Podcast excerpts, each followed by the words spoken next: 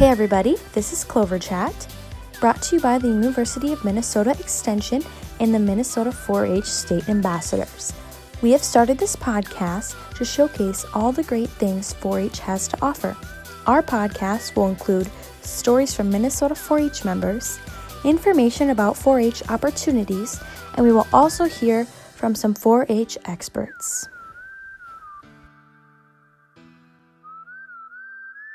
Welcome to the University of Minnesota Extension 4 H podcast, Clover Chat.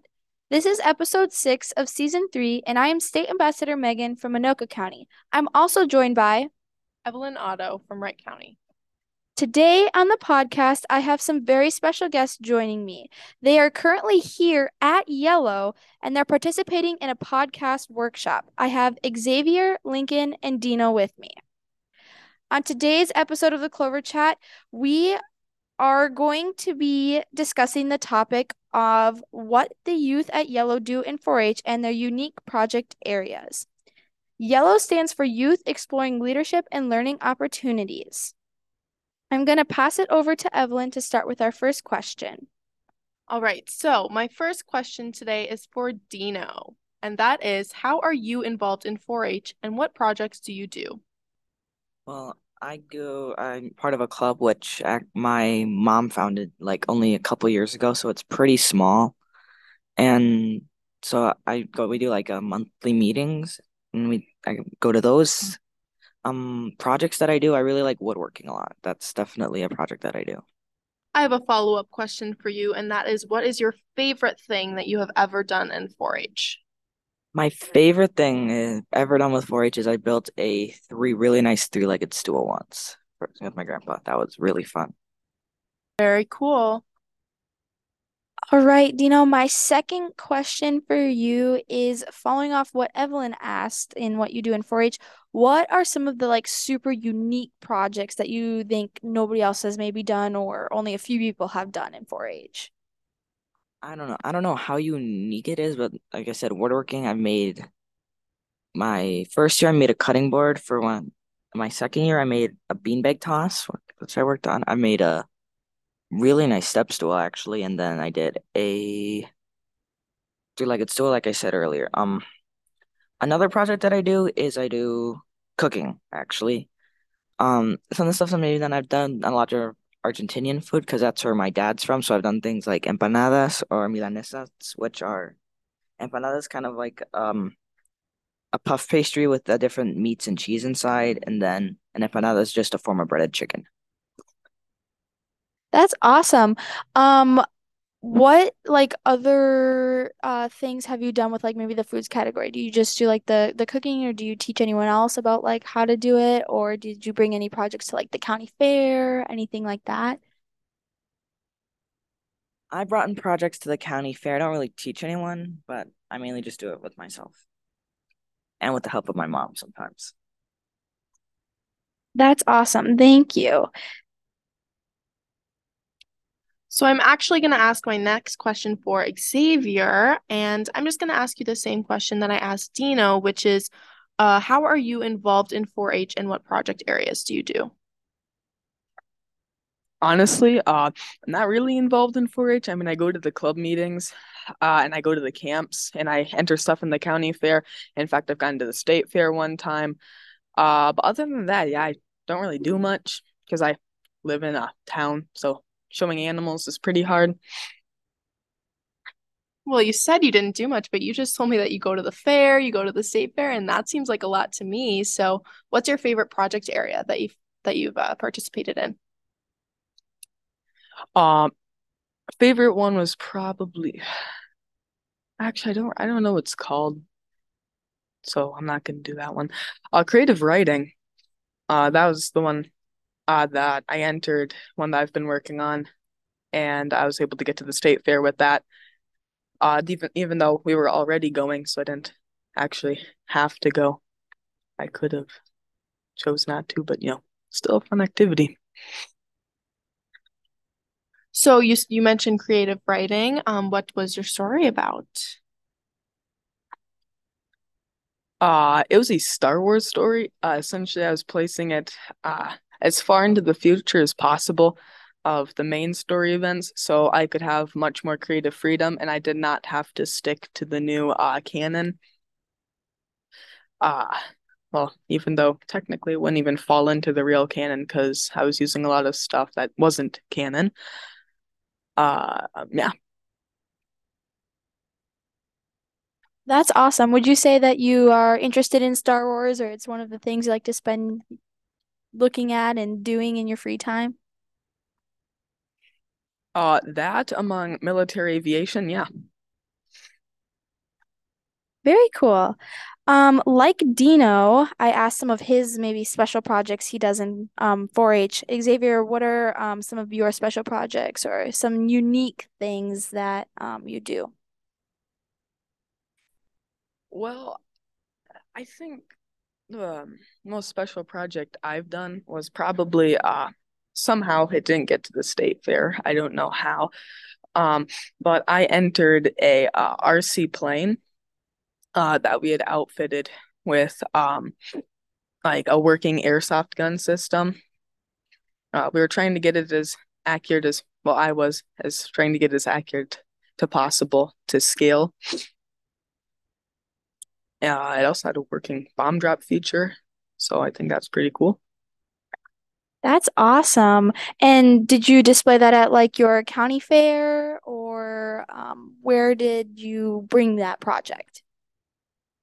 Uh, it was the county fair. Very cool. And now we're going to take a short commercial break.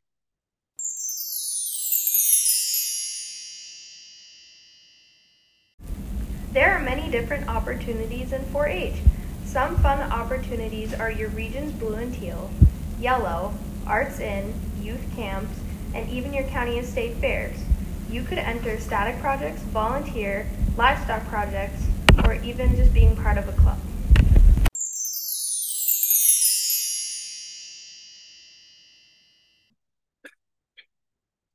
All right, so our third and final guest is Lincoln. Um, what or how are you involved in 4-H and what project areas do you do?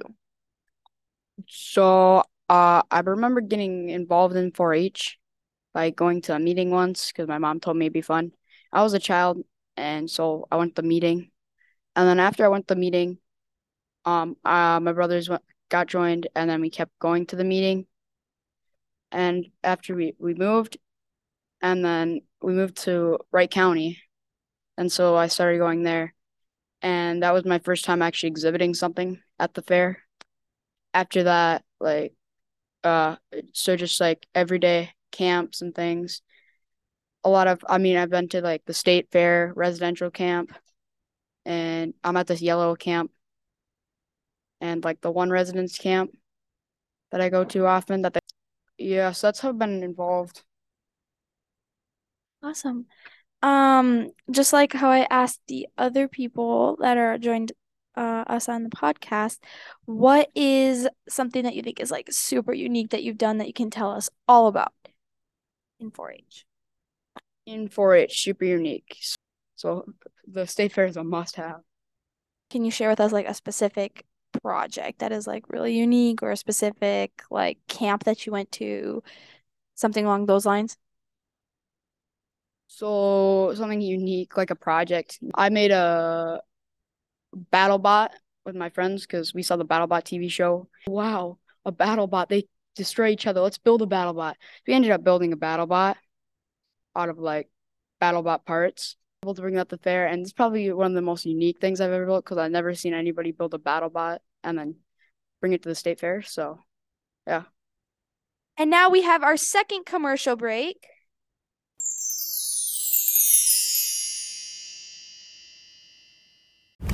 Why is 4-H an amazing opportunity? 4-H is a fun, hands-on experience. There are a lot of different opportunities to enjoy with old and new friends, such as camps, showing animals, static projects such as engineering, sewing, foods, engine areas, and many more projects to show.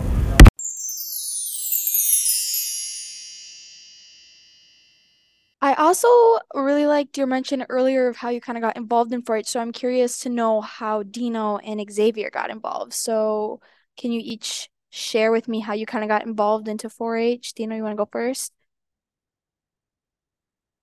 How I got how I got involved in 4-H was my mom did 4-H for like most of her childhood. She lived in Wisconsin, rural Wisconsin, on a farm for most of her life. She moved here when to go to college, and then she's lived here ever since. And there wasn't a 4-H club in our area, so she just decided to start one. And since my mom was the leader, I just kind of ended up going. That's awesome. That's a really cool story. Kind of like just uh, making something new and um, making it happen. Uh, Xavier, what about you? Uh, mainly because my mom told me to. Um, but uh, also because I saw a project someone entered. Uh, they made a model plane. I was like, well, that's uh, that's pretty cool. Uh, bet you I can uh, do it better. Uh, so for the past uh, I honestly have no idea how long I've been in my 4-H club, but I've always ended up entering uh some form of um RC plane, praying to God to get to state. Never have.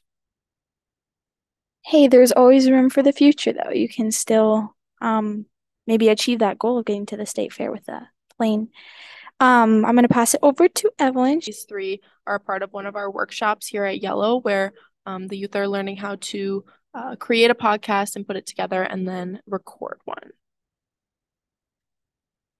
Yeah, and they've also done a variety of different workshops that the state ambassadors have led, um, workshops that have taught them about themselves, about what it's like to be a part of a team, um, enhancing some different leadership styles as well as some fun ones in there too, some creativeness to really bring out what they think uh, 4-H is all about and how they can really make the most of their 4-H experience. So they've got to learn a lot overall. Um, I also want to ask, what is one thing you have enjoyed doing at YELLO? Probably probably like after we eat because you can kind of just walk around, you know, explore a little bit hang out with your friends. Yes, and um, I think YELLO's is a great spot for like 4-Hers across the state to really meet friends because anyone around the all regions of state can come together. So I'm glad that you making some new friends and had some time to develop on those um, relationships. Uh, what about the other two? Something that you've enjoyed doing at YELLO? Learn how to be a better leader by um doing different group projects and picking out different objects to survive on an island. All right. Okay. And then Dino, I believe, still has to go. I have enjoyed access to the pretty much the all you can eat buffet that they have at the lunchroom. Just like I can go and get as much food as I want. So I've enjoyed that. And we're only about halfway through YELLO. And so I'm just going to ask a follow up question. And that is, what are you looking forward to? So we still have a couple more workshops today and then some deep dives, a little bit more learning. But um, I'll have each of you guys share just one more thing that you're really excited about for the next like day or so, or what you're really looking forward to. Uh, probably the next workshop I have, which is engineering. So, you know, maybe I can make something up. Awesome. I what I'm looking forward to in YELLO is lunch.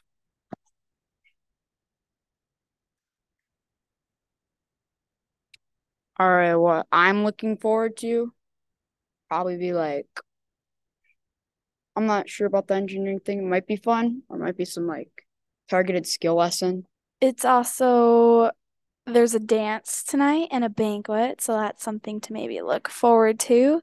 Um, and we also have like a whole bunch of other workshops that these youth are participating in today, as well as they get to do some type of fun activity around Bemidji, um, because that's where YELLO is held this year. So some are going to the Headwaters Science Center, and others are going mini golfing. So I guess those are some fun things to look forward to as well. Um, I'm going to pass it over to Dino, and he is going to wrap us up here. So on today's podcast, we discussed what we like to do in 4 H and some of our unique projects. We also shared with you our experiences at YELLO. Remember, this podcast is brought to you by the number four, the letter H, and the color green. Thank you for tuning into this episode of the Clover Chat, and we hope to see you next time. What happens when you talk to cows? What? It goes in one ear and out the other. Ha ha ha ha ha. How do farmers count their cows? How? A calculator. Ha ha ha ha ha. Why do bees have sticky hair? Why? Because they use honeycombs. Ha ha ha ha ha. Also, don't forget to follow us on Instagram at Minnesota 4 and then lowercase h.